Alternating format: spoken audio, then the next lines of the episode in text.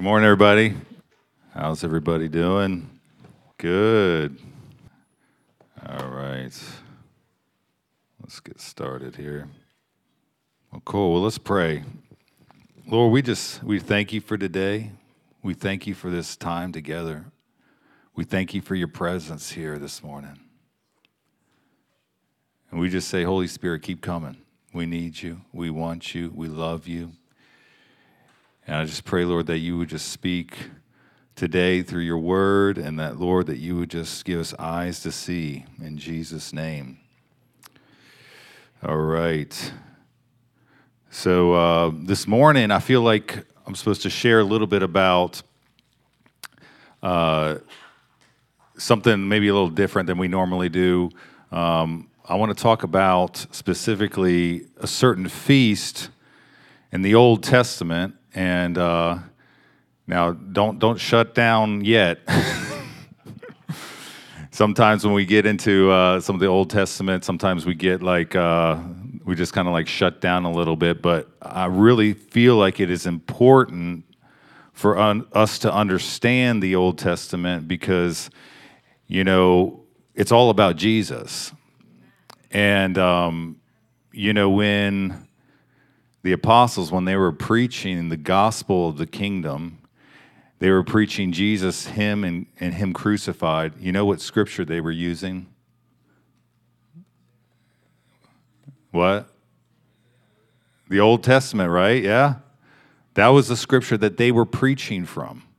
The revelation of Jesus Christ through the Old Testament. And so it's really important for us to understand it as, and to see Jesus as we as we read the the Old Testament. And um, the Lord has been having me over the past, gosh, it's been over a year now, just slowly read through the Bible. And um, I started off in Matthew. I kind of started a New Testament, went all the way through Revelation, and started from Genesis. And I'm going through, and um, just but doing it differently. Sometimes, you know, in the past, I've read through just to kind of read through to just, hey, I've read the whole Bible and I, have kind of got a gist of what, everything. So, but this time I feel like the Lord's just saying, take your time.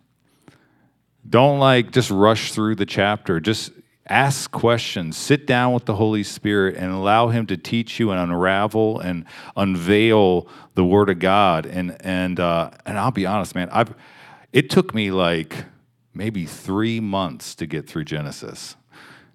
And just every day, just getting more and more stuff from the Lord. And just, you know, and I've read Genesis, I don't know how many times, you know. And, um, and right now I'm still in Exodus, actually. Um, so I've been reading Exodus. Gosh, it's been at least a month and a half or so. And, you know, as I was praying about what was on the Lord's heart to speak uh, this morning. I had a couple things uh, stirring around, but He highlighted the feasts. I, I, just recently have been reading through the feasts in uh, Exodus chapter 23. It's kind of really one of the first mentions of kind of the three mandatory feasts that um, the Israelite men were, were supposed to to to gather together and to celebrate together, and um, and I feel like it, he was highlighting it because it's a, a prophetic picture of things that have taken place already, but I also believe it's a prophetic picture for us now within even our body. And i believe in the church and, and, a greater whole uh, as a greater the greater body of christ you know what i mean? Not just us morning star wilmington.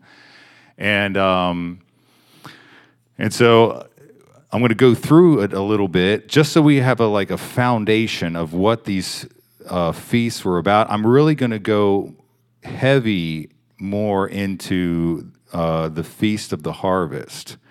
But um, how many of you guys know what the three feasts are? The three mandatory feasts are for kind of the ma- they call them the major feasts. Does anybody know what they are? Shout them out if you know them. Tabernacles, also known as the ingathering, right? Very good. What's another one? What's that? Passover. So the Passover is interesting. It's not necessarily a feast, but it is an observance of what took place at the Passover, but it's tightly connected to what's the other feast that's tightly connected to? It happens right after it. No. Pentecost is is it, but what's right after Passover?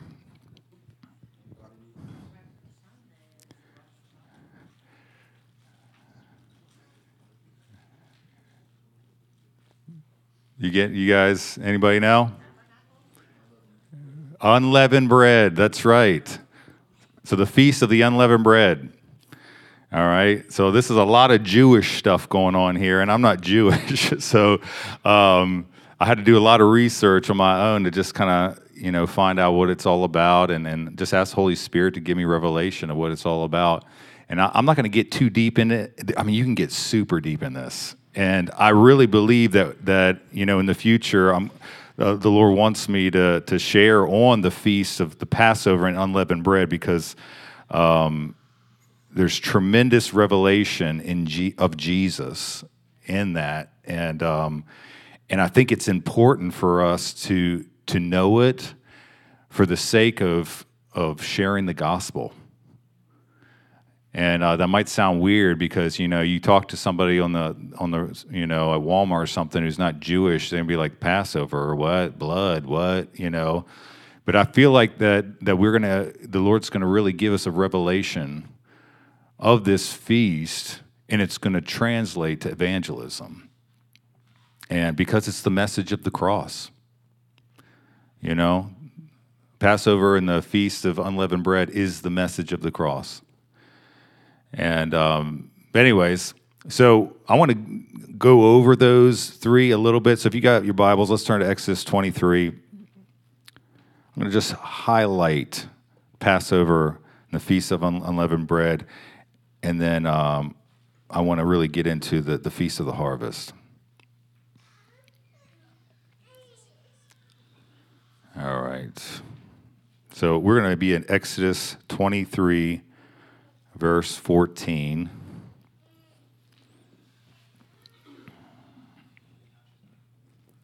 All right. says, Three times a year you shall celebrate a feast to me. You shall observe the feast of unleavened bread. For seven days you are to eat unleavened bread, as I commanded you, at the appointed time in the month of Abib. For in it you came out of Egypt and none shall appear before me empty handed. Also, you shall ob- observe the feast of the harvest of the firstfruits of the labors from what you sow in the field.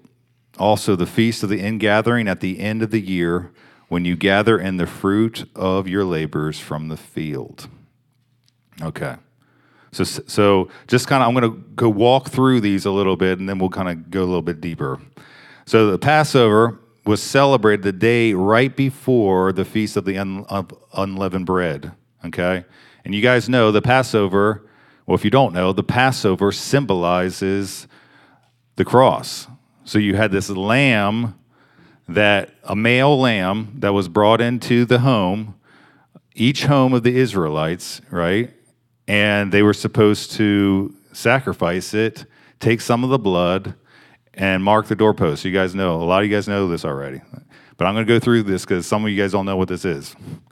Okay? And then they would eat the lamb and they would leave none of it till morning. Eh, you know, in the morning, they would, they would eat it all. And they would mark the, uh, you know, the doorpost with the blood of that lamb so that at night, when the destroyer came or the angel of death and came and really brought judgment to Egypt when it saw the blood on the post, right, it would pass over, right? And so that's why we get the word Passover. Okay. I know this is a lot of review for you guys, but please, some of us, some people here don't know what the, the, all this stuff is. And um, and obviously, this symbolizes and prophesies the coming of Jesus Christ, the Lamb of God who takes away the sin of the world. And this, the blood is what covers us and forgives us of our sins so that that we move from death to life, right? That we aren't judged for our sins, right? And um, so that was the Passover. There's a lot in the Passover. I don't want to get into it today, but I encourage you, dig into it. It's awesome, okay? But this was the symbol of the cross, right? I believe they even like, you know, when you're putting on doorposts, I bet they were like literally marking the cross on the doorposts, you know? Uh, if you look at doorposts, it's sort of cross there, right? And um, so that's what the, the feast of, of well, what the what the Passover was. That is what they were celebrating in the Last Supper. Jesus was celebrating. They were eating um, unleavened bread. And interesting enough, if you guys ever look at unleavened bread, you ever see the Jewish unleavened bread? Everybody's know what it looks like? The matzah, or what they call it, right? What's it look like? Just like a flat, flat cracker. And what, what else? Do you guys, anybody describe it? It's got little holes in it. It was pierced. And it also has these stripes, these burn marks on it, these stripes. Isn't that funny? Most of the Jews have no idea. They're making this bread all the time, you know, and they're getting ready for Passover. And they're literally looking at the, the body of Jesus, the sinless, right? It had no yeast in it. So it was sinless because yeast symbolizes sin, leaven symbolizes sin. And it was pierced and wounded and striped. That's pretty crazy. Okay, we can get real deep in this. We're not going there today. okay, help me, Lord. I like this stuff. I think, I mean, I love to learn about Jesus, right? Because this is all about Jesus. So, anyway, let's move forward. Uh, there's tons of stuff here. Okay.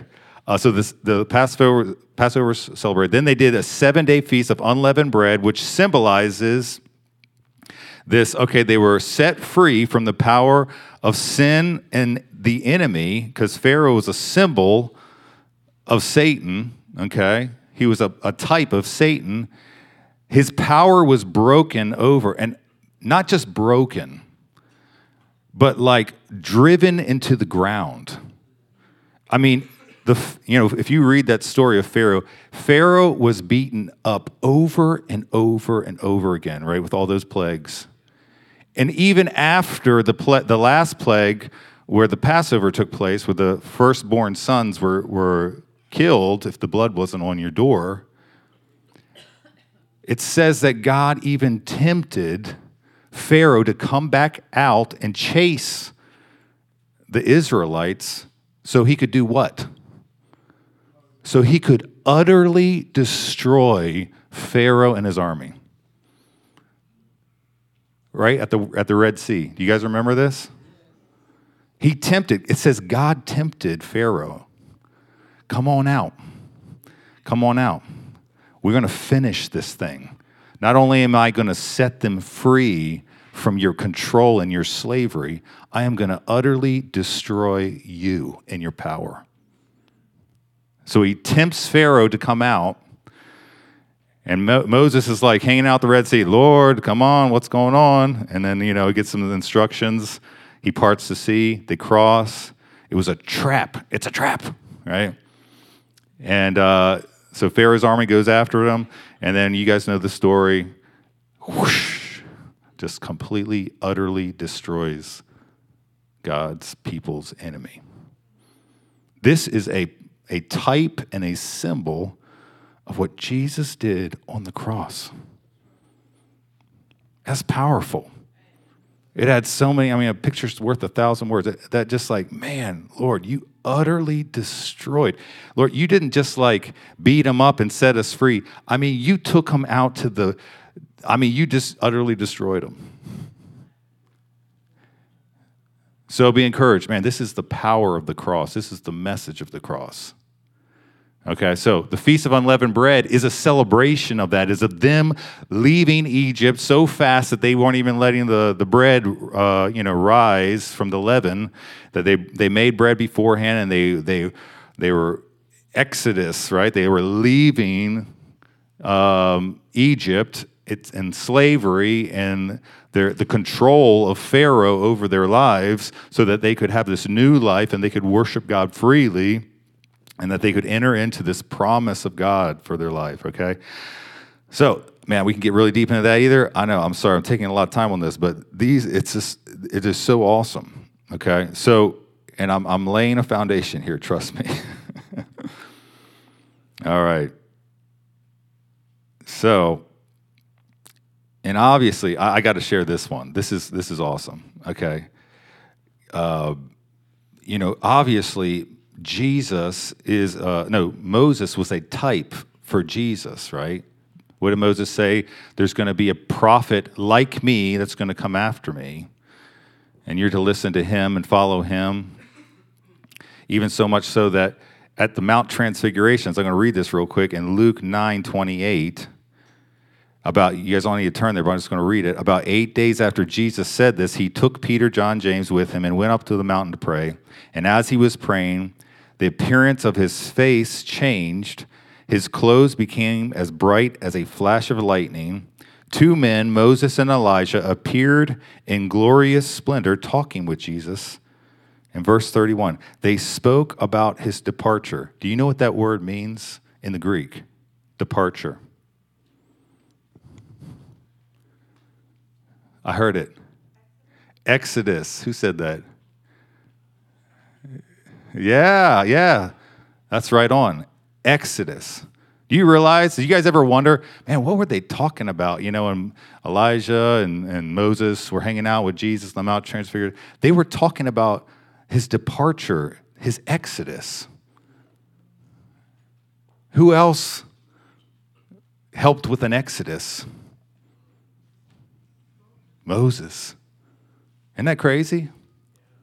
So they were talking, I bet they were hanging out and talking about, yeah, I remember Jesus when you were like helping me out, like, you know, parting the Red Sea and stuff like that. And I know you're going to be doing, you're going to be a fulfillment of everything that I did.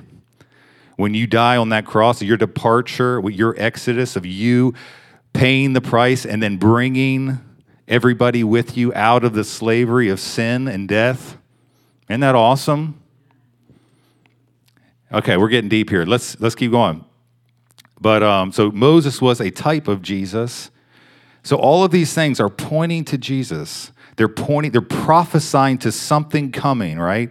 So the next fe- uh, feast, so we'll, we'll, talk about, and we're going to uh, dive deep into a little bit.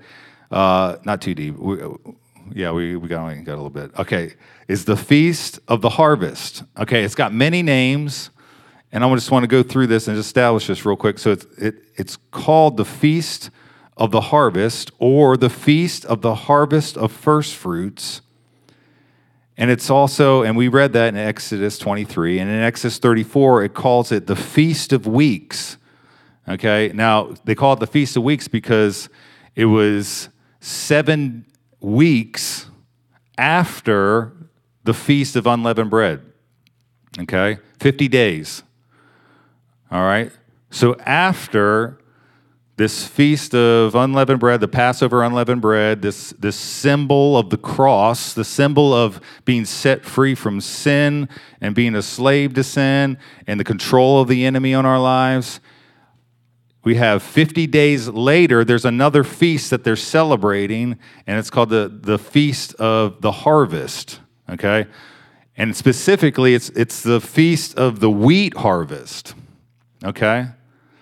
And, um, and we can get into, I'm not going to get into it, we can get deep in this, but read it on your own. Leviticus 23 15 describes what they're supposed to do. They basically were, were going to take two loaves of leavened bread and uh, wave it before the Lord, and then there would be sacrifices of animals.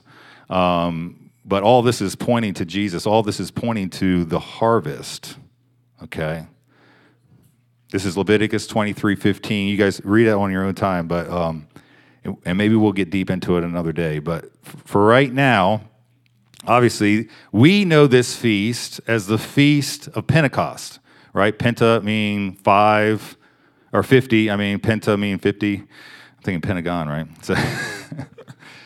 So, so 50 days after, okay.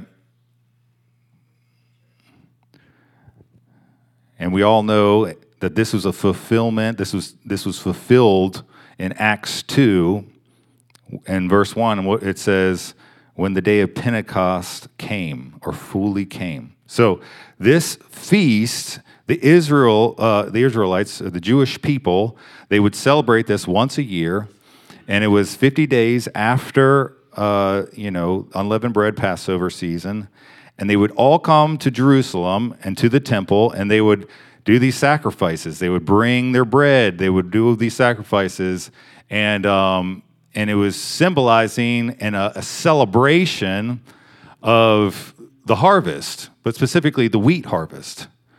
And I think it's very interesting that that it's the wheat harvest because does, can anybody remember a scripture where Jesus is talking about wheat, about wheat and the harvest? Wheat and the tares. He talked about it a lot. I believe he was specifically pointing to this, fe- this festival, this feast. You guys remember in, in, John 4, what did he say to the disciples after he just ministered to the woman of the well? Do you guys remember?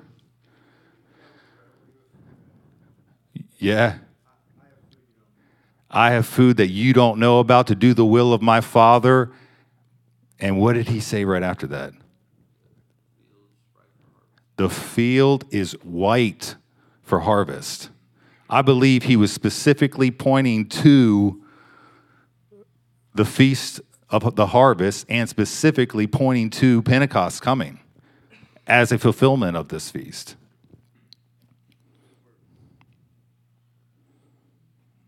All right. Let's see what we got. So we do, let's go, let's move to that actual fulfillment of that feast in Acts 2, verse 1. So you've got, let's set the scene here. You've got the, the disciples, right? They're hanging out in the upper room.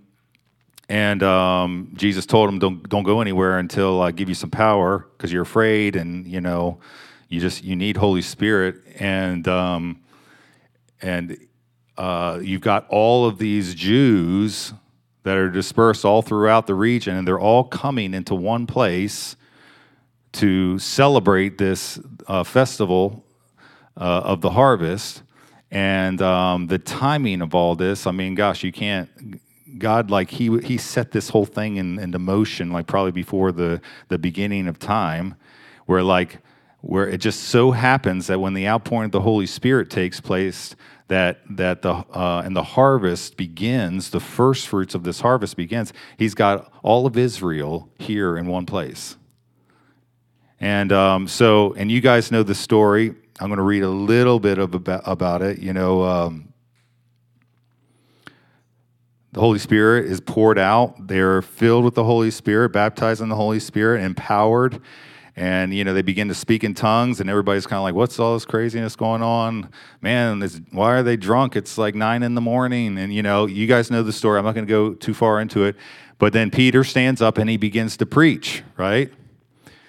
And i think this is important to tell too. Where did he pre- preach from? He, he preached from the old testament. And he was specifically saying this is a fulfillment of joel 2 and then he began to unpack all kinds of other things, talking about David and pro- David prophesying of this, talking about specifically pointing all of these things to one man. This man, Jesus Christ, whom you crucified and who is alive. Okay? And then you guys know the story. I'm going to read it because I love this. This is Acts 2:37.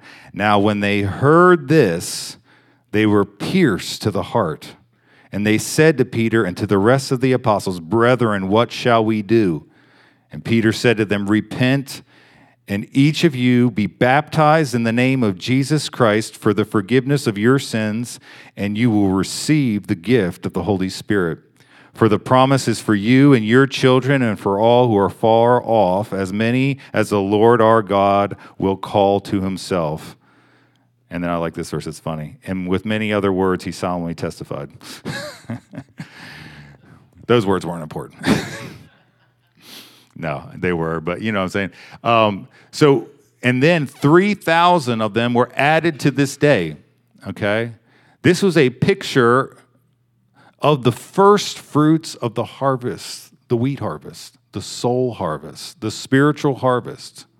This was a fulfillment. This was literally taking place Picture this. There are people hanging out at the temple on this very day, waving their loaves of bread, and they're doing all these animal sacrifices. And on the very same day, the promise is given with the Holy Spirit, and the 3,000 are like those loaves of bread. They are the first fruits of this harvest that has started on in Acts 2 and it is continuing to the very end to the third feast which we're not going to get into today but the third feast which was what? Do you guys remember?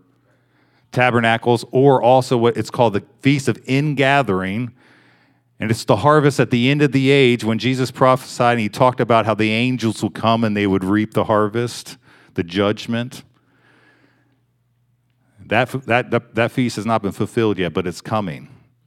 And I think it's soon, honestly. And I feel like, um, so we are currently, I believe, in this, this the feast of the, the harvest, if you want to think in prophetic terms, because, but, and it's ever increasing. So the first fruits of it were the 3,000 on Pentecost. And then all of history for the past 2,000 years more and more and more and more and more and more and more of the harvest has been coming in. And it was kind of interesting. Like this this year was like the best year. Like we we we tried gardening when we first uh, moved here uh, in Wilmington, and we're from up north, and so we were just expecting you, know, you stick in the ground, it grows, right? You just kind of. And uh, we when we first started, we were and we only had I think we only had one we only had Annabelle at that point. So we only had one of them to like run around and chase and take care of. And oh my gosh, I don't think we got anything that year. Maybe a really sad looking tomato or something. Like the bugs here are crazy. I mean, like, I mean, let alone the cockroaches, but like that, like, man, we don't have cockroaches up north. I mean, or at least we don't have them like here. My gosh. And um, so like, but like you know, so we we we barely got anything, you know, because our our land is completely sand. Like literally, we don't even have topsoil in our yard. Um, when people like put grass down, they have to put topsoil, uh, top top soil, top sail. See, I'm getting. I've been down south too long. It's like when I first moved down there, I was like, top topsoil, isn't it top sail? What are you talking about? You know, when they talking about top topsoil island or whatever they like topsoil, isn't it top sail? well, see, you, that's when you know I've been here long enough. So I'm starting to talk like that. But anyway, uh, where was I? All right, yeah. So we were trying to. Uh, so yeah, we were trying to garden, and man, it was terrible. It was miserable. We were so defeated. I was like, I don't ever want to do this again. This is the worst, and um, that's the worst. And then, um, yeah, exactly. So we recently, the past couple years, uh, really, I guess it was two years because we, we we started. I made these beds for Heather, and I was like, Heather, I'm not. I'm just gonna. I'll build the beds get some dirt for you, but you do the, the gardening thing because I'm just, I was so defeated from the last time. I was like, there's no hope here. I mean, gosh, because we want to do it organic, you know what I mean? My, my, not my my co- coworker, he's like, oh, just get some Sevin dust and just throw that stuff all over. So I was like, seven does. Well, that doesn't sound right. Like, what's Sevin dust? It's like, what's in Sevin dust? And he's like, I don't know, it works. You know, I was like, no, I'm not. So anyway, uh, but we so so Heather, I built some beds for Heather. She put the dirt in there. She put some uh, tomatoes in there and uh, and stuff. And we and we did pretty decent. You know, the bugs still came and it destroyed our zucchini and like you know those vine borer nasty things or whatever they are. And um, and I was like, okay, wow, that's pretty good. That's pretty good, right? And then so the uh, this past year, so the girls have a bunny rabbit, and uh, I think Rayleigh and Melissa, I don't know where they are, but they gave gave us some good advice. Like, man, put that stuff in your garden. And um, and if you guys have ever had a bunny, I mean, that's all that bunny does, you know. and and so we joke with her, like, she she's earning her keep, right? so like you know, and so anyway, this year it was awesome. Oh my gosh, it was like ridiculous. We had, yeah, and my point to this whole story is like at the very beginning when we first started harvesting, we had a little bit. You know, we had a little bit. We had a couple cucumbers and you know a couple peppers, stuff like that. And but as the harvest season went on, we started getting more and more and more. Oh my gosh, we had so many cucumbers.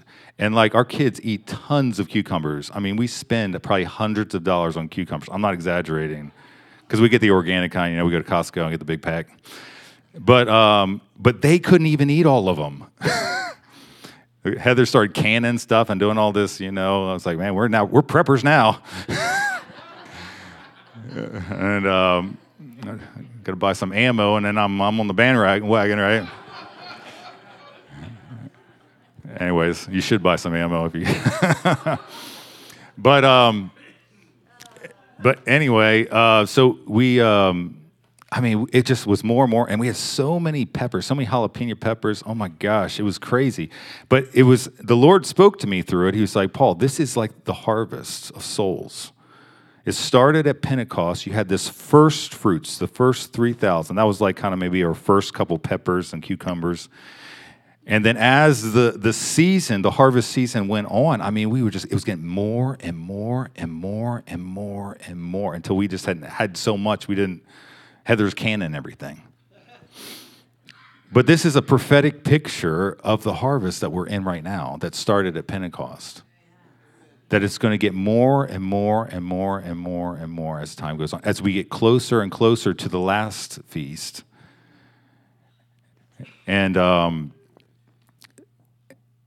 and I believe we're in that season here. We've been talking a lot about this over the past even what year, two years now, right? Um, about the harvest and about this catch that is coming, this great catch that is coming. You guys remember Luke five, Peter and Andrew's boat. That we're not even going to be able to contain the catch.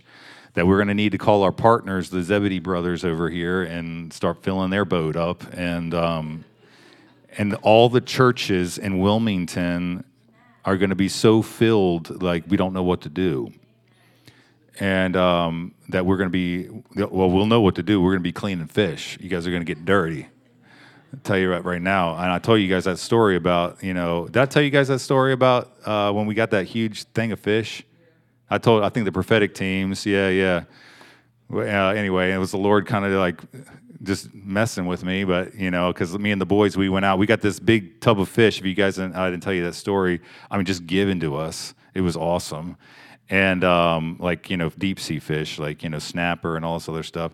And then me and the boy, I was like, all right, boys, let's go. Let's get to work.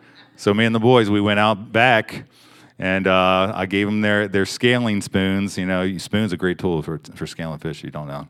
And we just like we're scaling fish cleaning fish. I mean, a bunch of fish. And we had the boys like had scales all over them. I was in my, I, I, literally the next day, I was like digging in my ear, you know, itch my ear. I'm like, what in the world? I took a shower. This thing is still, I mean, it got everywhere. but this is a prophetic picture of the harvest. You think it's gonna be fun and games? Oh, it's gonna be fun and games, but it's gonna be work and it's but it's going to be good work because it's going to be food you know um, so anyway what does this have to do with everything paul? Okay i'm getting there. I'm getting there. All right i, I do want to delve deep into this a little bit about specifically this this feast that, that we're currently in the feast of the harvest. Um, if you have your Bibles, go ahead and turn to, to Luke 1 8, because let's see what Jesus says about this. Actually, let's turn to Luke 24 first. I'm sorry. We'll start Luke 24, verse 45. Let's see what Jesus has to say about this day, that day of Pentecost when it fully came. So this is Luke 24, 45, and it said, I love this scripture. Then he opened their minds to understand the scriptures. Isn't that awesome? You know, you guys, I, I, just want to encourage you with that verse. You guys have the same Holy Spirit living inside of you that will open up the scriptures to you as you read them. Okay? So I encourage you guys, is invite Holy Spirit to do that as you're reading it. So verse 46, and he said to them, Thus it is written that the Christ would suffer and rise again from the dead the third day, and that repentance for forgiveness of sins would be proclaimed in his name to all nations, beginning from Jerusalem. You are witnesses of these things, and behold, I am sending forth the promise of my Father upon you. But you are to stay in the city until you are clothed with power from on high. Okay, so let's jump now to Acts 1, verse 8. So it's only a couple, uh, oh, yeah, it's a book over, and you know. But you will receive, this is Jesus talking to them before the ascension, but you will receive power when the Holy Spirit has come upon you.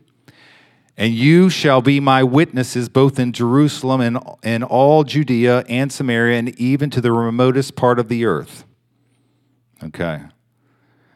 So I want to dig into this a little bit.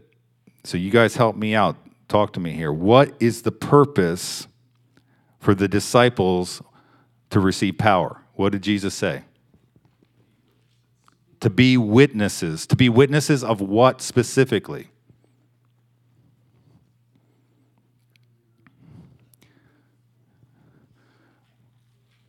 What were they being witness to?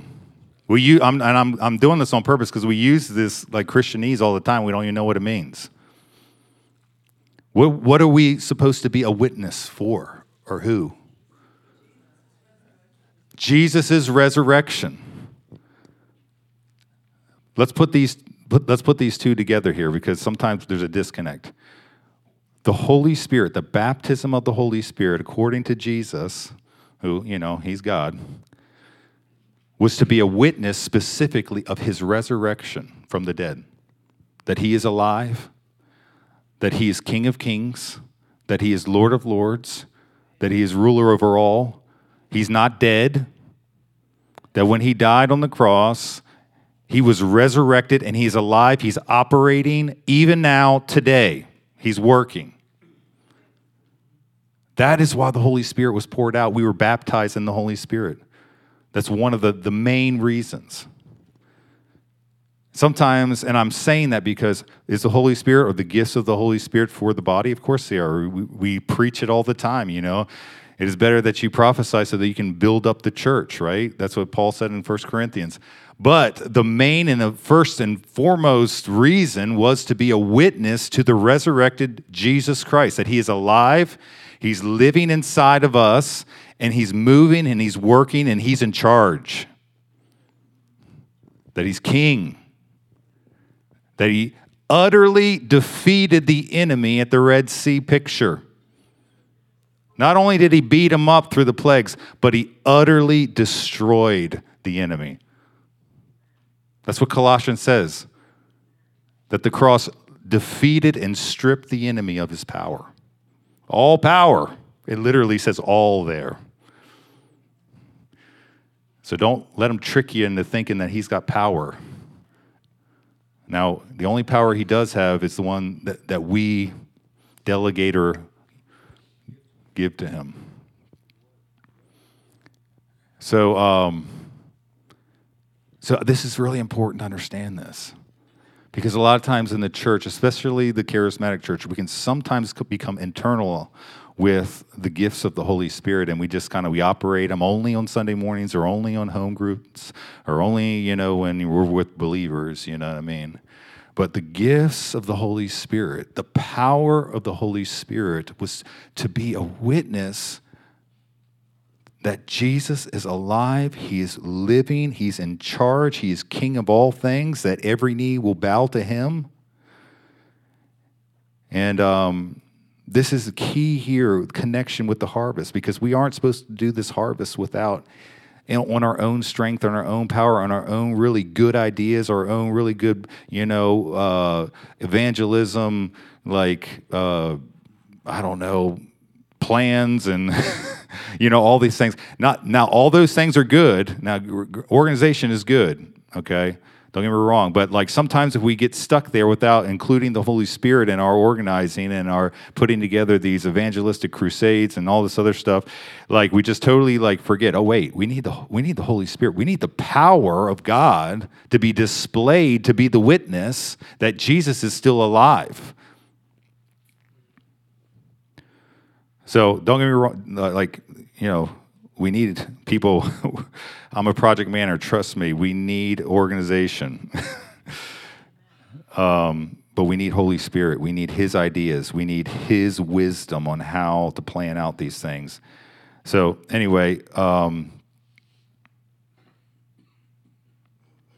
all right. So the baptism of the Holy Spirit is for the empowering of the believer to be a witness of the resurrected Jesus Christ. And um,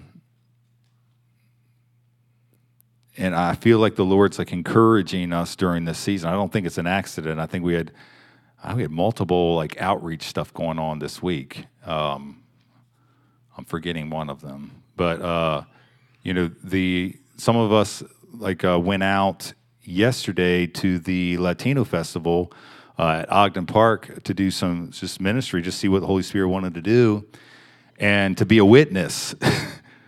but to be a witness of Jesus Christ, of Him being alive, that He's operating, that He's real, that He's powerful, you know? And uh, we saw some really cool stuff take place. And I'm sure you guys went out um, uh, last night at the downtown. I'm sure you guys saw awesome stuff going on. And I don't think it's it's accident that this stuff's you know happening, um, you know, right now. And I feel like we're supposed to continue to do this. And if anything, I feel like the Lord in this message is encouraging us to kind of get outside of what our thinking is about the harvest is there are ripe people walking around all around us. They're ripe. And they and that we empowered by the Holy Spirit can be the ambassadors of Christ and literally be like the hands of God reaching to these people, appealing to them, be reconciled to God. He loves you. He is literally reaching through me, this body, and He's reaching out to you in love and in the power of the Holy Spirit to bring you into His kingdom. And um, really cool thing took place. Uh, a bunch of cool stuff took place. We had uh, we had Nunez's showing up. and uh, James came out, and uh, Annabelle and I and Charlene were out there. I'm trying to remember who else was out there. Am I missing anybody? Ju- yeah, Julia Nunez. Yeah, Julia and Janice. Oh yeah, yeah. Andreas was out there. Yeah, yeah. We needed some translators now. I'll tell you one thing. My my Spanish was rusty. Gosh. Um, but it was coming back. I'm telling you, it was coming back. I was like, hola, me llamo Pablo. that means, hi, my name's Paul. I heard somebody say, what? Huh? Armando, it means mighty one. I don't know what it means. anyway, so so it was awesome. Like, and and this was like, I mean, the whole day. Uh, I was just reminded of the feast of the harvest. And um, one, one time we were we were just you know hanging out, and um, and we just kind of like asked Holy Spirit, Lord, who's ripe? Who's ripe? And we would just kind of like ask the Holy Spirit, who are you ministering to? Who's ready? Who's ready right now? Who's white with the harvest? And um, and then we would kind of like people, you know, we just operate in the prophetic and kind of just listen to the Holy Spirit. And uh, there was this one one young lady. She was pregnant, real, super pregnant, and um, uh, um, Charlene got a word for her. And it's like, okay, okay, I got something for that lady right over there, across the way over there. I was like, okay, cool, let's go over there. All right, Andreas, come on, we need you, man. and um, so we went over there, and uh, Charlene gave her this prophetic word about uh, how the Lord wanted to to um, to basically remove anxiety from her life, and um, and you know, cool thing was that she spoke English. She was like, "Oh yeah, yeah, hablo English or whatever." And we're like, "Okay, cool, cool." So we were able to kind of talk with her, and um, and the Lord was giving me this thing about Him being her her provider, and I shared that with her, and she was real receptive. She was like, "Yeah, yeah," you know, and and then. Um, and I, I, I kept hearing this saying in my heart, and I began to feel it too. It was like I heard the, the father, he was saying, This is my daughter. She doesn't know me yet, but I want her to know me. And I just kept hearing that over and over again. And, um, and I just straight up asked her, I was like, well, Do you know Jesus? Do you have a relationship with Jesus? And she's like, Well, no, you know? And I was like, Well, okay, well, do you want to know Jesus? And she's like, yeah, yeah. She's like, well, will you pray with me? You know, and then I just prayed with her to receive Jesus as her Lord Savior, and um, we just blessed her, encouraged her to get connected to the, to the churches, you know, in, in the area here. And, um, but it all started with a demonstration of the Holy Spirit's power through the prophetic word. You guys see that? The harvest, when Charlene prophesied to her, when I shared the word to her, we were witnessing we weren't just doing something cool and you know reading her mail. We were witnessing to her that Jesus Christ is alive because we're doing something supernaturally that we don't have the power and our own natural ability to do, but he does and he's working through us to be a witness that he's alive and he's literally reaching out to you through us. And that she was ripe for the harvest. And um, I really believe, and I'll be honest, this was probably one of the easiest times I've ever led anybody to the Lord. you, Annabelle was there, and she she was like, "Yeah, yeah, okay." I was like, "Really? Okay, yeah, let's do this." You know, you know, there was no back and forth, and I, well, I don't know if I, you know, uh, you know, I, whenever. You know, sometimes when you witness with people, they're just kind of, I'm not ready. I don't know if I believe this part of the Bible. Not, you know, get, no, she was just wide open. She was ripe. And there's so many people out there, and I'm telling you, this is going to increase. Where people are literally going to be jumping into our boats. I, guys, I told you guys that story the other day when, um, when we were down in New Bern, and um, and I went out to go look on the water, and I heard this flopping around, and there was this giant fish that jumped out of the water onto the deck right in front of me, and uh, and I. It was giant. I mean, like I was thinking, like it was gonna be this little thing. I mean, okay, it wasn't giant. I'm giving my fish story, but it was like it was like a big mullet-looking, big-eyed thing. I don't even know. I think it was a mullet, a Popeye mullet, or something like that. Anyway, and like I brought over to the kids, or but the Lord spoke to me immediately, and He said, "Paul, they're going to be jumping out of the water into your boat. That's what's coming." And it's not because of our good programs. It's not going to be because of, you know, we have our act together. I'll be honest. It's because it's going to be a sovereign move of the Holy Spirit. And because we have been praying for this to come for many years for there to be a third great awakening. It's going to be a sovereign move of the Holy Spirit where He's going to bring conviction upon hearts. People will be broken over their sin. They will literally see their unsaved state with the Lord, and it will break their heart with conviction and sorrow. The same thing that happened in the Jonathan, the first great awakening, the second great awakenings. These things would happen when the Holy Spirit would fall. A spirit of conviction would come upon them. People were broken. They were literally like Acts 2, where they were saying, What must we do to be saved? We are in such a wretched state without Jesus. It's coming, so get ready. All hands on deck, right? That's what we've been saying. And so I feel like the Holy Spirit's encouraging you guys this morning. Let's think outside of the church box. The gifts that you're operating in and the gifts that we've been equipping you guys to walk in, these things aren't just for Sunday morning. They're just they're actually for your neighbors. They're actually for your coworkers. They're actually for the pregnant lady at the Latino festival. And um,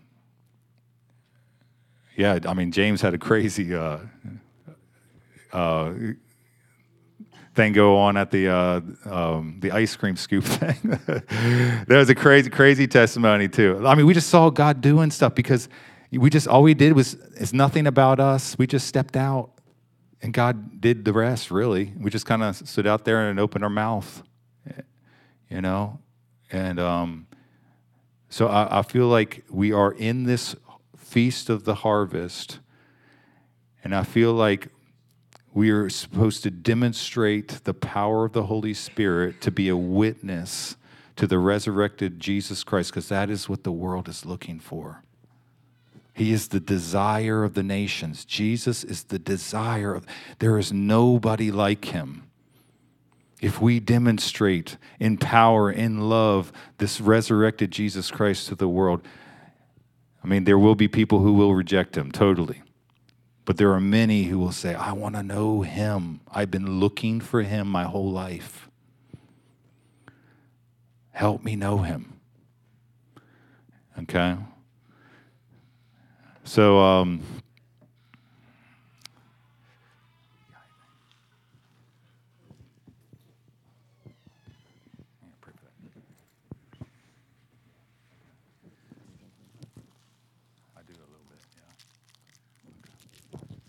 All right, so um, let's pray. We're going to have, um, we're going to do a little bit of ministry, but let's just pray about this. And I, I'm encouraging you guys, especially you guys that have been really seeking after this thing. And I'm, this message hopefully is an encouragement to you that your prayers are being answered, that people are, the harvest is coming, and we're seeing even more and more of it and I'm encouraging you, and maybe we need to to coordinate something where we bring the prophetic ministry teams out to a Saturday uh, night where we do something like in coordination where we just we just do what we did at Latino Festival or, or, the other festivals. Maybe we'll do some more of those types of outreach type things. But I, I, believe it's time for us. We've been we've been kind of in a season of really equipping and training and practicing the gifts specifically around the prophetic. I think it's time for us to start stepping out and start using them and just see what God does. You know, a lot of times we kind of wait until we were prayed up. Oh wait, I remember. You know, I remember at a ministry school, they would just throw us out there. I mean, we had people that just got out of jail a couple. a couple months earlier, and that the School of Ministry, this is the Morning Star, they're just like, all right, guys, you got to get out there. You're going to do this stuff. We, you know, we trained you. Now get out there and just do it. And some people were just kind of like, what, what, wait, wait what, how? I mean,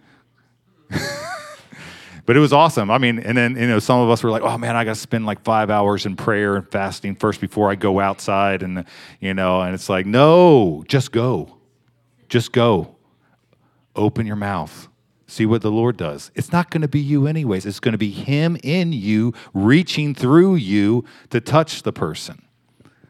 He's the one who's healing that person. He's the one who's giving them words of knowledge and words of wisdom and words of prophecy. He's the one who's doing it inside of you.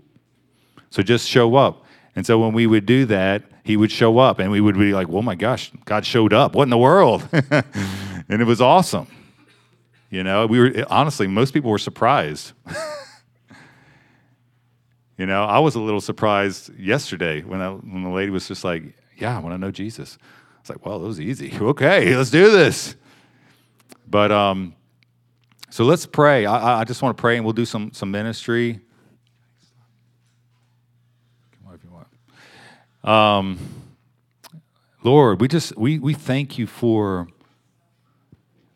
the privilege of being a, your witness, the privilege of carrying your Holy Spirit in us and as being an ambassador to the world, to reaching out to people, Lord, that need you, that want to know you, that are ripe for harvest. Lord, we want to know you better, and we want you to be known. So I just pray, Father, that you would just continue. Lord, I don't know. I just ask for a grace for us to be able to see who is ripe for the harvest. And Father, that you would give us boldness by the Holy Spirit to just step out and see what you would do. And Father, we're just asking for more and more opportunities. And Lord, I just thank you that you're so gracious with us. You take us little by little into these things. And I just pray, Lord, for those who've never done this stuff before, that, Lord, that you would just, Holy Spirit, you would just guide them little by little, step by step into being a witness that you're alive, that you're all powerful, that you're full of love, and that you're actively moving in our city, in our workplace, in our neighborhood. Help us to see it, Lord. Help us to see it. Lord, you said to look up at the, at the harvest that it is white. Help us to see the harvest. Give us a heart for the harvest. Holy Spirit, enable us to see. And Lord, I just thank you that you are in us and you've given us the tools to reap this harvest. In Jesus' name.